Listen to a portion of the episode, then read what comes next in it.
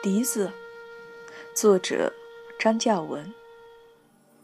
当了一阵子养蜂园回来，乡村教师家的老大德贤就爱去找竹子，各种竹子，某种竹子。家屋边那盆毛竹，试过了，薄、抛、粗、脆，不成。他找的，据说要硬实、光滑、好看，大致是金竹中的某个特别品种。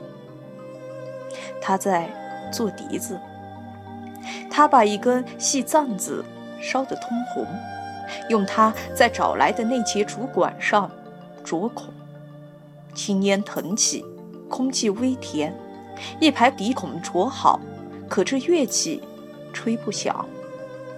哟，晓得喽，还差一样。抡起柴刀，又去砍竹子，砍各种竹子。这回他将竹子劈开，从其内壁小心翼翼、费气巴力的去接一层东西，极薄极细，几近透明。这是竹子的星星，江边人这样叫。现在他叫笛膜。接下来，同样要小心翼翼、费气巴力的把它敷到那第二个笛孔上。好喽，前养蜂员双手握捏竹管，平衡着收递在自己下嘴唇边，鼓起腮帮子，嘘。接着，噗，呼，哩，呜，啦。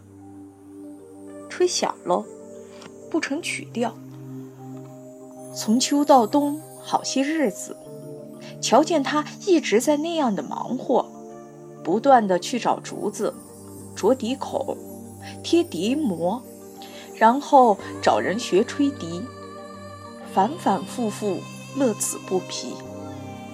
这一支笛，并学会吹它，需要如此这般的麻烦和辛苦。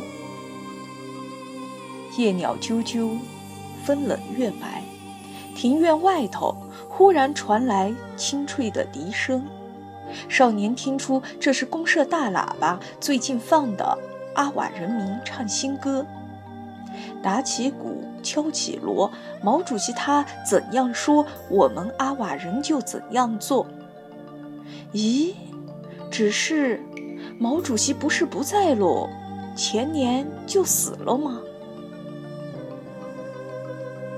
少年觉得自己不喜欢听笛子或二胡，他还是宁愿听风、听鸟、听蛐蛐，要么躺沙滩上任凭江水吼叫。